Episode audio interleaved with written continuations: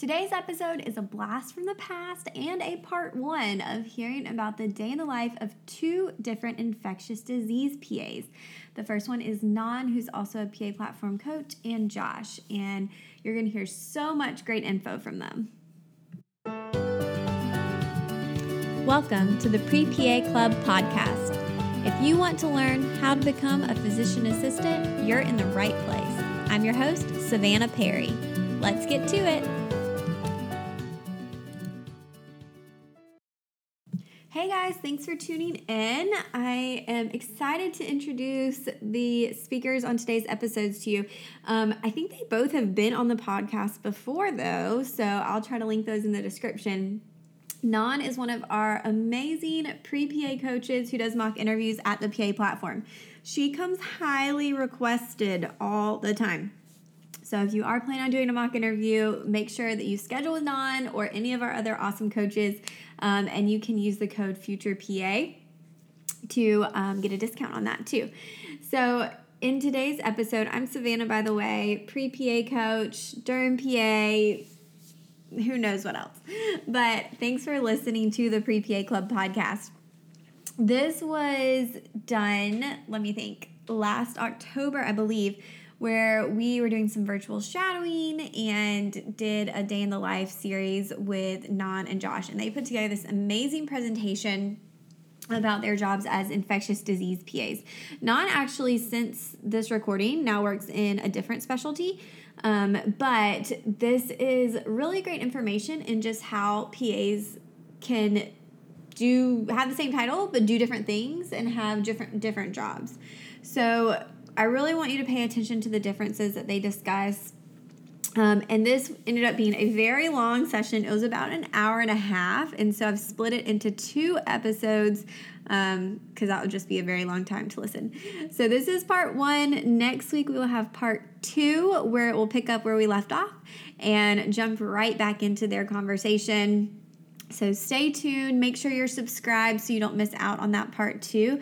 And make sure you follow these guys on Instagram. I'll have their handles in the description um, so that you can find them. And if you have any burning questions, send them their way.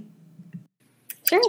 Um, hi, guys. For those that don't know me, I am Ngan. I am actually a uh, PA platform mock interview coach. So, um, love working with Savannah, love working with you guys and helping out the pre PA community. I am still an early career PA. I started out in ENT and recently transitioned to infectious disease thanks to this pandemic. Um, so I'm excited to talk to you a little bit more about my journey. Hi, everyone. I'm Josh. Hopefully, you can hear me well through this. Uh, I mostly do outpatient ID. I'll talk more about it. I've been doing ID since 2017 or 2018, somewhere around there.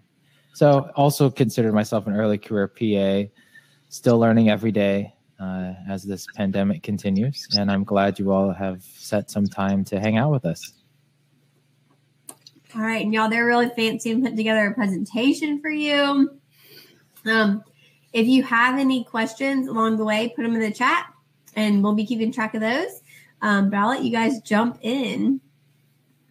All right. Okay, True Life. I'm an IDPA. I, we don't have any music. I guess yeah. We'll and unfortunately, it. this probably outdate us, you know. So please don't call us um, the elderly. I, I, hope people get the reference, but so uh, it, this week is actually I actually started yesterday, ID week. Uh, it's usually a week set aside in October, and it's usually an annual joint meeting uh, for a bunch of ID companies or ID organizations that you could see that we've listed there. It's pretty much just a big networking and a big event conference for ID people to get together and uh, share the latest data, uh, share maybe the latest things. I mean, this year, obviously, it's mostly centered around COVID 19. Uh, but last year was centered on a lot of new HIV medications and other exciting developments in antibiotics. But uh, it's fitting, and thanks to Savannah for inviting us this week because it is ID week.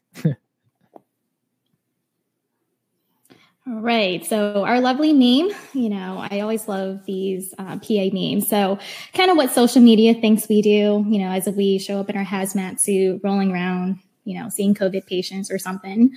Uh, my mom probably thinks that I'm a nurse handling, you know, medications.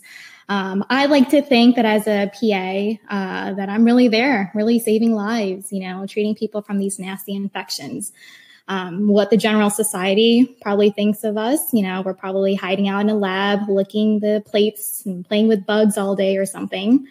Uh, sadly, sometimes our attendings may think that we're their own personal assistants. No, but what we really do, you know, work behind the behind a desk. Um, Josh actually gets to do telemedicine, so I'm sure this is how he feels sometimes, or maybe most days. Yes, wearing a headset and sitting closely with my colleagues talking to patients by phone. And giving them thumbs up as well. Yeah. All right. So um, like i said my name is Ngan. I am currently uh, relocated to orlando uh, I currently work serving veterans at the VA hospital. Like I said earlier, after graduating uh, from FIU PA's program in end of 2017, I came out working in ENT uh, and just recently moved or switched uh, to ID back in July um, you know, prior to PA school, and I think this had a lot of impact on kind of why I landed my job. Um, you know, I received my master's in public health, specifically with uh, a track in infection control. Part of my rotation or my capstone project was actually rotating for several months with the infection preventionists at the hospitals. Um, and so that was mainly with schoolwork, but in terms of healthcare hours, clinical hours, uh, I worked at the local health department, actually two health departments as an epidemiologist. Um, originally, I was hired to help with the CDC funded grant looking at young adults that were exposed to um, hepatitis C. And then later, once I graduated with my MPH, waiting you know for a pa school to start i worked at another smaller um, local uh, health department kind of more as a general epidemiologist doing um, you know outbreaks whether it is with varicella or chickenpox. You know measles there was a big outbreak at one point. Um, i would say probably to date on paper the coolest thing that i ever got to do was catching the tail end of ebola uh, and so naturally, I think it's very fitting, right, to have done crazy Ebola with another crazy pandemic, probably the worst one. I hope it is the worst one in our lifetime that I had to go back into the ID world um, to help with COVID.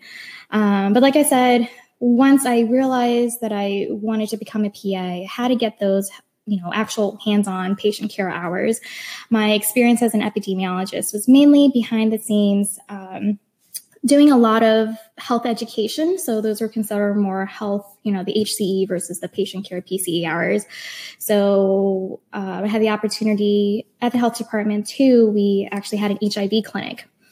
And so I worked as an MA there for about a year. And one of the fellows in training, ID fellows in training at that time, is now actually one of my attendings. And so I think it's so important and it's just a good life lesson to just always be nice to people, network, because you never know when an opportunity may present itself. Um, and so currently, uh, compared to Josh, I am an inpatient ID. So mainly I work, uh, you know, on the hospital side.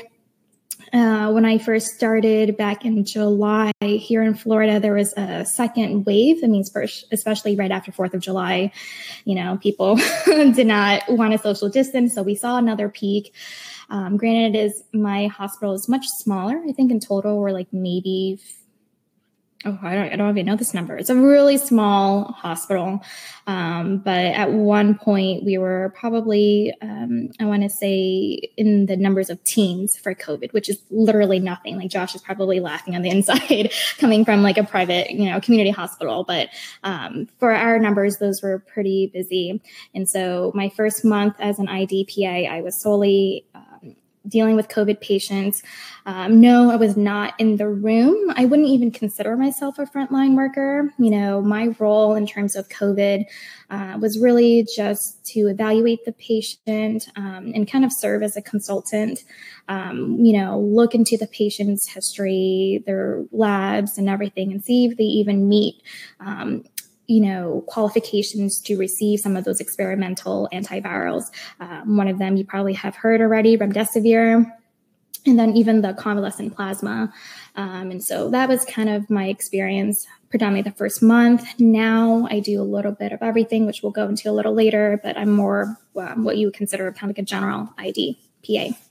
So that's a little bit about me. I'll hand it over to Josh. All righty. Okay. Thanks, Ngan. So, yes, I'm in Dallas, Texas. I moved out here for my first PA job. And so I've actually been doing ID and HIV care since 2017 uh, when I moved out here to work in HIV and predominantly, yes, outpatient. And so uh, I do have a mix of inpatient. Before it was mostly like two weeks on inpatient, two weeks off to meaning like two weeks outpatient. But now majority of my time is in clinic setting doing HIV care and ID care. And so, what that entails mostly on the HIV side is doing a lot of HIV primary care, which also includes not just managing someone's HIV regimen, but also managing their other comorbidities, whether that's hypertension, diabetes, cancer, what have you, and also doing immunizations and other screenings. Uh, and other things I do outpatient as well as also follow up on antibiotics. So, say someone saw someone like Ngan on the inpatient side, started them on treatment for something, we'd follow them outpatient to make sure everything was going okay from a lab standpoint, from their line and antibiotics as well. Uh, and I kind of jumped around, but before PA school, I was mostly doing research, mostly cancer related research. Uh, nothing really ID related or even HIV related. And it really wasn't until I was in PA school that I had two HIV, I had one HIV and one ID rotation that really opened my eyes to this world and I fell in love and have been, like I said, doing HIV care and ID since I graduated.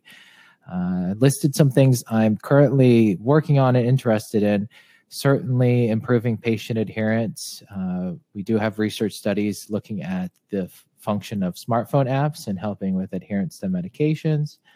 And also looking at how COVID 19 progresses and if has affected the HIV population.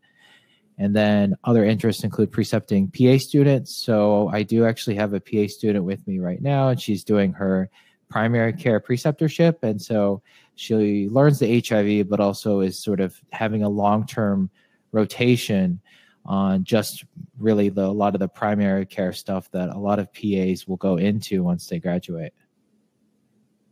Um, I guess we can move on to round two. Ding, ding, ding. oh, yes. Okay. So, what is ID? And, you know, this is, you know, we wanted to talk about more in detail of what this subspecialty is. It's technically a subspecialty of internal medicine. So essentially adult medicine. Uh, majority of our patients are. There is specific pediatric ID, which of course is for the pediatric population. But so, given it's a subspecialty of internal medicine, we will look at and evaluate infections of any and every organ system. So, that can be infections of the skin, infections of the brain, heart, lungs, abdomen, um, bones, anything, eyes, whatever. If if it's complicated, they're going to con- the uh, other hospitalist and primary care doctors will consult an ID specialist to to take a look at it and give their two cents or recommendations. Uh, ID also includes microbiology, so all that stuff you learn in microbiology about gram staining and uh, all those other kinds of stains and then plates and agar plates and cultures and spectrometers spectroscopy stuff. We don't usually we don't work with them but we do interpret results from those things and we take those results to give antibiotic recommendations also involved in vaccines uh, as far as not just administering it but also in sort of a way of infection prevention Of course, like I said, I work in HIV, so we manage HIV and any complications related to AIDS. Sexual health is a big part of infectious disease, uh, uh given sexually transmitted infections. We also uh, take care of those. Uh, and Ngan has a lot of experience in public health, and that's also a major part, as we see during this pandemic, of how infectious disease specialists and infectious disease providers play a big role in, in public health education or educating the public, as well as the research involved with looking at epidemiology as far as incidences and prevalence of certain diseases and infections, and trying to see if there's a pattern going on and trying to use that information to maybe educate the public or prevent further worsening of outbreaks. Uh, tropical medicine and travel medicine is also a big part of it. Uh, say we have to deal with infections related to malaria or Zika or some um, other, what maybe not native to the United States. We also deal with those. Maybe someone that traveled recently as I mentioned, infection control and prevention. And so that's more so in regards to maybe in the hospital setting, say, for example, someone has COVID or suspected tuberculosis, or even in the clinic setting, suspected C. diff or whatever. Uh, infection prevention is involved with giving the best recommendations possible in uh, protecting the staff and protecting the patient from cross contamination and further worsening infection or new infections in these settings. Transplant medicine is also a big part. I also group that with uh, managing infections in the immunocompromised patients. That's also something that infection disease, infectious disease specialists look into. Say, for example, someone's getting a, a transplant and they're put on long term steroids or long term antibiotic um, immunosuppressants, then uh, they're at risk for infections and they may consult an ID specialist to help manage that. Bioterrorism is also another part, not very common, thankfully, for many infectious disease people, but also something for us to be aware of, uh, especially if I don't know if anyone remembers during the anthrax outbreak that happened. I think it's a like 20 years ago now, but definitely something that was scary and something that again they got infectious disease specialists involved in. One, trying to figure out what was causing all these people to get sick, but then two, helping to to mitigate the issue. Yes, and I just want to add a comment to that. So, of course, with my experience working at the health department, anytime you have a large event, um, like say years ago, you know, when I was living in Tampa and President Obama came, um, any of these major events, normally the health department looks works very closely with hospitals and there are certain surveillance. That's kind of what the health department, or at least working in epidemiology, what you're always doing is trying to survey, get capture maybe certain symptoms like fever, um, diarrhea, vomiting, and then you know whoever is in charge of that particular type of um, disease per se, they're in charge of those tracks because sometimes even if you think about it like say you go with common ideas you know you go to a family picnic and everyone gets food poisoning from eating the potato salad. Well, that similar food outbreak can be done. And then sometimes you have to question if it's a larger number than the typical, like, you know, setting, that might be considered a bioterrorism attack. So I just kind of wanted to throw that fun bit in terms of, you know, we work, especially in ID, we work very closely in public health. Um, and so you don't always get to hear about public health, you know, but truly those are the individuals that are working every day to help keep you and your family safe. So just wanted to throw that in there. So think a public health official if you know one. yeah, definitely. Yes. And again, this is just more of the wide spectrum. We don't dabble in all of these things at once, but ID is a very big specialty within itself. All right. Right. So now this is technically round two. Ding ding. so, what was my reason for choosing ID? Well, clearly, I think my background working in public health, as I've been saying, ties in greatly to why ID. Um, I think what is so unique about ID that maybe I didn't really consider earlier on is compared to other specialties, you know, you're not just there to treat the patients. Um, you know, we're really utilize as a consultant. So, for example, of course, in the hospital, the primary care team, the hospitalists, you know, they're taking care of the patients. They now, this individual is now infected with bacteremia or sepsis, um, you know, a blood infection. So, now they get ID involved. And so, you know, having that kind of unique relationship, I think is great. Um, there are other community efforts. So, say someone is overseeing a assisted living facility, right? We heard earlier on with this pandemic, so many nursing homes had these COVID outbreaks, and so those individuals, you know, at that point they would consult with the ID physicians or practice to get input. So it's not just a one-on-one with your patient, and kind of what Josh said earlier. We really do work um, in a way, maybe indirectly, in trying to help protect our communities as well. I think another thing that makes ID so unique is just really the incredible progress. You know, I can't think of another specialty where we're moving that quickly in medicine. So if you think about think about it, like you know, when the HIV pan, um, you know epidemic or pandemic began, it was. Um, you know, in the 80s, and people were just dying left and right. And now I think I just recently have a patient in their 80s still living with HIV. So, um, you know, it's just these medications that we're coming out with you know, are helping them uh, with smallpox, um, eradicating smallpox with vaccines. So that's another another public health ID effort.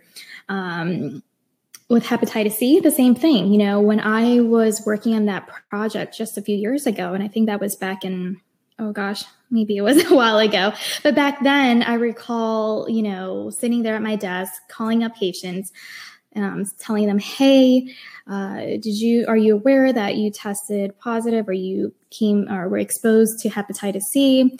And then to which oftentimes they would ask me, "Well, is there a cure? Is there any treatment?" And at that time, there was no treatment. I mean, hepatitis C treatment. This is all new within recent years, so it's really exciting to see that we are heading way, coming out with better medications to treat all these infections.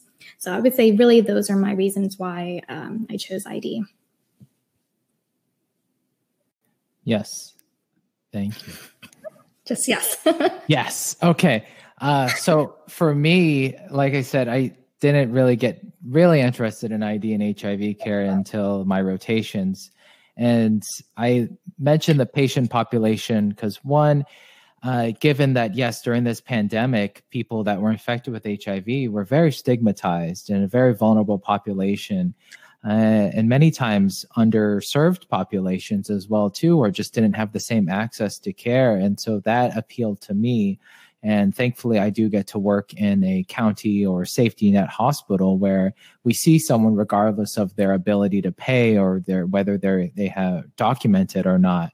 Uh, and so thanks to government funding we're able to see them and get them into care. And again, you know, a big part of HIV care is trying to end that stigma. It's become a chronic disease now for many patients. And like Ngan said, we have people in their 70s and 80s with HIV who've had it since the 90s and were on horrible drugs back then or trial drugs, which had all those side effects that scared people, of course.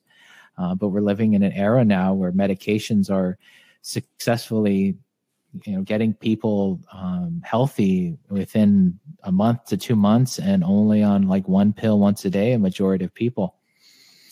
Uh, and with that that's sort of where the leads into research opportunities. Medications are always advancing and there's always drug trials happening even before this pandemic. And i'd say in regards to antibiotics and in regards to hiv medications we've seen more advancements uh, in the past 20 years of drug classes and drug types, more advancements than probably most other specialties.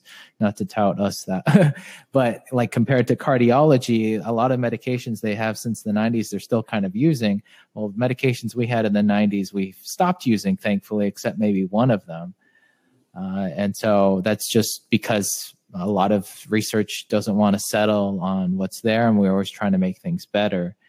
Uh, and of course, during now, there's a lot of research opportunities with investigational drugs, but um, and also because we don't know as people with HIV are living longer, we're seeing you know different things in regards to cancer or in regards to long-term care, and so there's research involved in there and trying to improve their health as they get older living with HIV.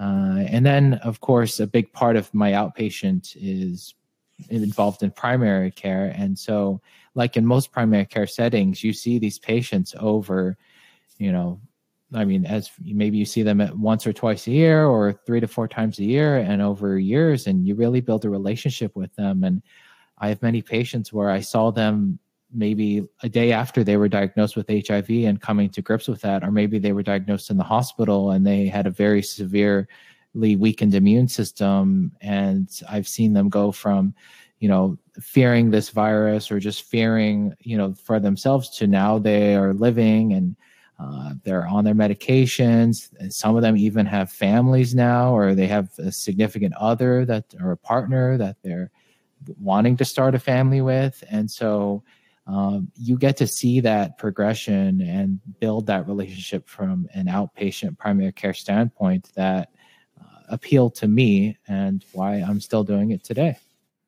And then I guess, like Ngan said, with hepatitis C, we can cure it. So that's always cool when you can say you cured someone of something without having to so. cut their, you know, organs out or something. Right, right, exactly. And it, most treatments just eight to 12 weeks. So wonderful. All right. All right. So, what does my daily routine look like? So, I stayed up all night, probably because I had a little bit insomnia, but I created a little TikTok video to show you. But, Casey, you missed that uh, minute recap. Essentially, with my job, I'm lucky there are no weekends, no call. As long as I'm a practicing PA, I hope that is the case. I work Monday through Friday, get into the office around eight o'clock, and I'm usually out by 4:30, which was a nice change. When I previously worked in ENT, my hours were also similar, eight uh, to five, but a lot of times I was staying up till close to 10 o'clock charting or doing something ridiculous. So nope, I come home at 4:30, no notes. This is it, which is a huge blessing. Um, like I said earlier, my role is general ID consults. We'll go into a little bit more of what I commonly see. Um, but typically in the mornings, once I get to work, I log on to our EMR and just kind of take a glimpse and see if there's any new consults that came in overnight. Um, normally, if not, uh, the teams will start contacting us you know, by 10 o'clock to notify us of the patients. So from there, I kind of gather my own list. Unfortunately, my EMR system sucks and it's very archaic, and I kind of have to do this manually. Uh, but I kind of gather my patients. I look at, you know, their labs, read other specialty notes, kind of get an idea of what happened within those last 24 hours. Um, of course, with ID, work essentially bug chasers. So I'm looking, you know, to see what cultures are growing. Um, if the patient had surgery, you know, what did the pathology report, the surgical path report, you know, did it grow anything there? What did it look like? Because that is something that I also didn't realize that in ID, you know, you are the ones to make all these recommendations. You have to know, first of all, what dosage, um, what antibiotic, and then kind of be the one to guide how long these individuals are on um, treatments for. You know, sometimes a simple, like, say, blood infection that can be two weeks. For foot infections, you know, these individuals can be on these antibiotics for like six weeks, sometimes a full eight weeks, um, and sometimes requiring a PICC line, you know, an IV access line. So, you know, so typically, um, once I get, it takes about two hours, and I don't know if I'm new and I'm slow, or it's just because our, our EMR is just so archaic. Um, but I really struggle, and it takes me a while to have to individually click through each item. And so I finish gathering my stuff either by nine o'clock or so, and then I make it onto the floor. I round on my patients um, first and then around 10 o'clock, 11 o'clock, I'll meet with my team, and that generally consists of my attending um, and possibly a resident, most often um, an internal medicine resident. Um, in my current setting, uh, any new consult is required to attending physician kind of sign off on that or co-sign. Um, and so typically we'll kind of round on the patients together, make any changes to our treatment plan. Um, and by then, rounding can take sometimes up to two hours. They'll take me until like lunchtime. At that point, I'm back at my desk. I'll finish up my notes from the morning. Sometimes call. I mean, Josh, I don't know if you ever bug your labs, maybe not, but obviously we have a lab in the hospital. And so I'll call, kind of harass them and be like, hey, it's taken a while. Can you give me any insight on what's either the gram stain or what's somewhat growing? Um, you know, also sometimes call patients for follow ups. Um, but then just kind of wait see you know there may be another peak where we'll get another new consult that afternoon um, and so most of my afternoon is spent doing what i call administrative time um, just sitting there ordering you know different imaging or really specialists um, and then what i really do enjoy thursday together um, as a group currently i am the only pa in my practice. Uh, there are five other attendings, and we'll have a new one joining us in a few weeks. Um, and so, huddle, um, that hour huddle, we will discuss any interesting cases for the week. And so, I think with ID, um, and it may just not be feasible with other specialties, but particularly in ID, it's one of those specialties that really requires multiple set of eyes because there are no clear cut answers. Yes, we have guidelines, but a lot of times you have to kind of work with others to try to find out the best recommended practices. Um, and so this is something that I do look forward every Thursday to hear. Um, I guess currently, or I'm sorry, for next week, I know we're going to talk about TB in the eye. So I have some reading to do at some point this week on Thursday. But in a nutshell, that's kind of so essentially go in, figure out who I have to see, go and see them, and just kind of wait until we have new patients to see. Cool. Uh, so mine will look at more from my outpatient standpoint. Uh, I'll start from the top AM conference or grand round. So it depends on certain days of the week. Usually, Wednesday mornings, uh, we'll have like a conference. It's usually a lecture or something. So someone will present in some HIV topic if I'm in the HIV clinic.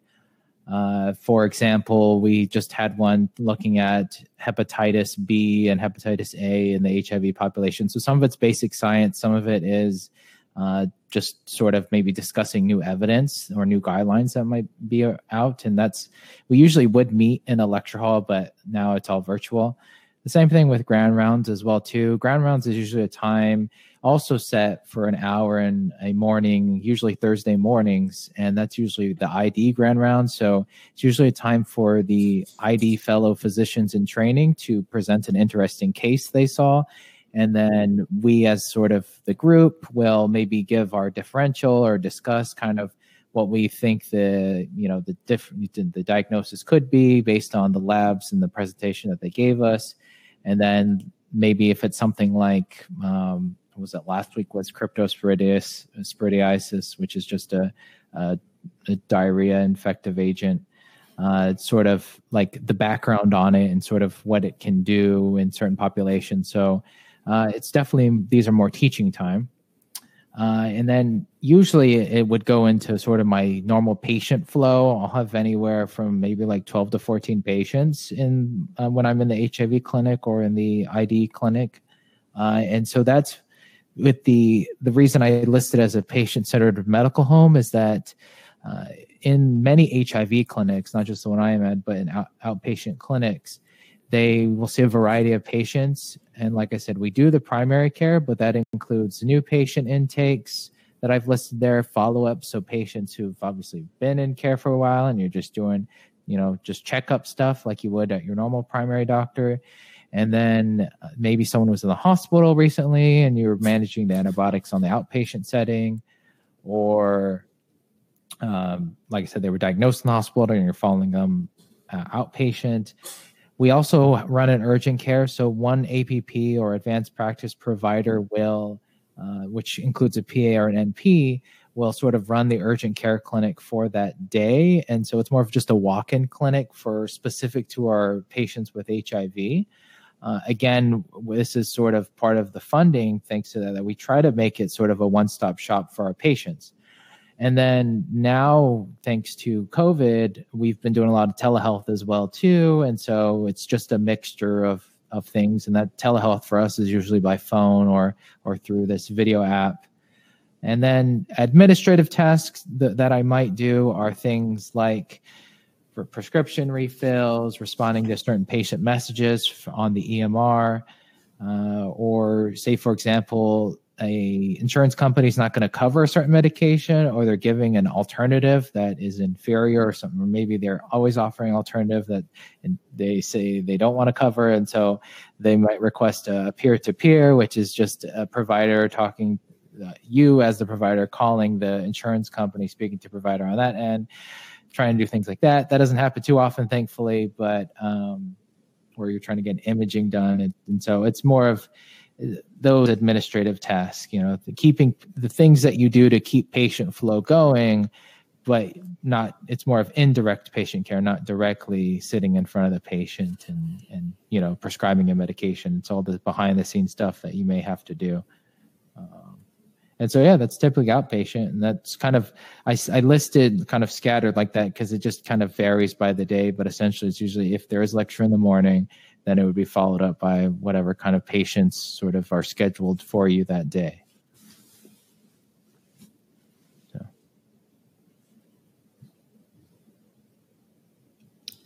All right. So typical cases.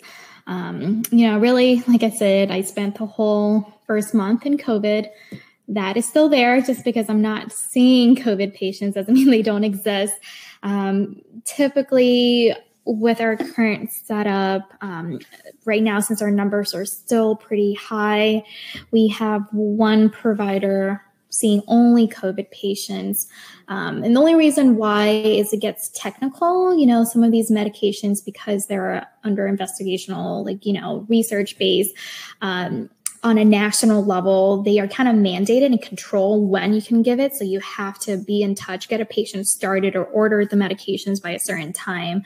And so it's best to not kind of mix that with a patient who might have neutropenic fevers and can literally crash on you in any second. So, you know, kind of dealing with two urgencies. So it's best to have one individual on COVID um, and then, you know, one just doing general ID.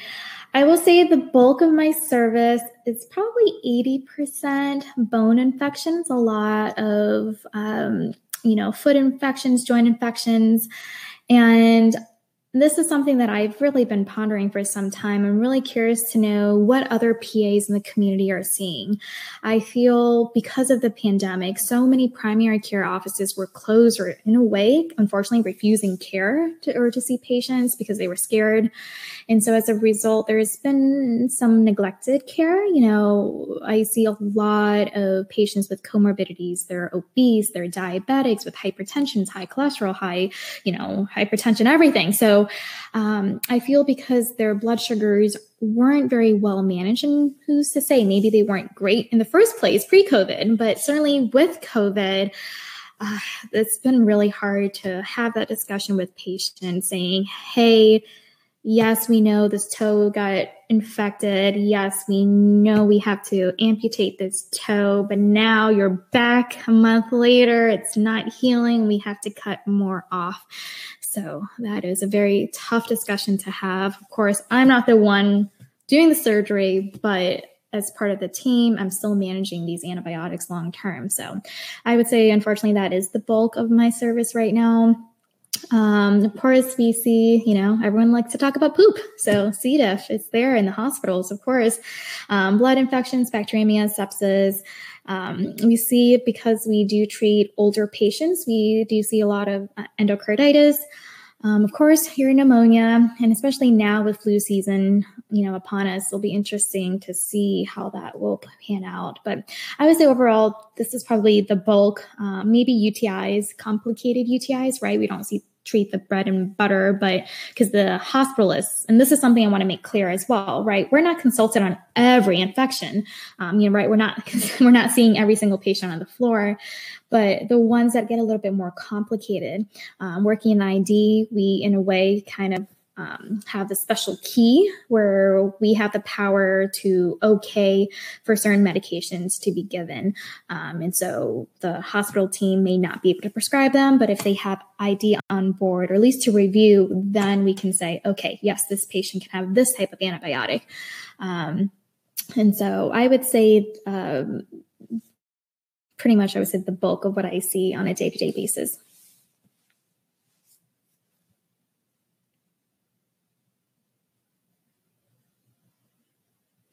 With a sprinkle Sorry. of uh, interesting cases here and there. But go ahead, Josh. so in the uh, HIV clinic, uh, all of my patients that I see there all have HIV, but uh, given that it is a primary care clinic, we are managing other things as well. Uh, say that they do have or they are in a stage of AIDS and maybe they have an opportunistic infection and they have to be on long-term antibiotics for it. Uh, we will manage that outpatient. Of course, can't forget sexually transmitted infections, especially we've seen a rise of it during this pandemic as people were uh, not sheltering in their own place, but other people's places.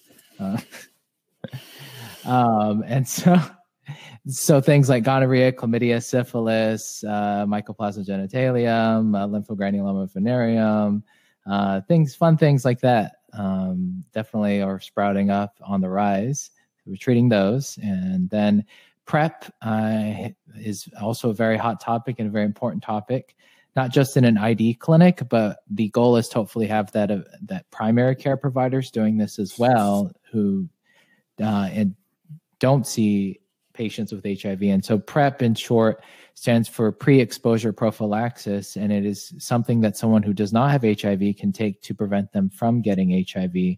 It's a one pill once a day. It actually is a combo of two HIV medications that will work just like HIV meds, but it's more of preventing that HIV medicate, or if someone was to potentially get infected by HIV, it would prevent that HIV virus from latching on or sort of replicating within the genome of the of that person. Uh, so definitely something that we offer and provide to say the partners of someone who has HIV.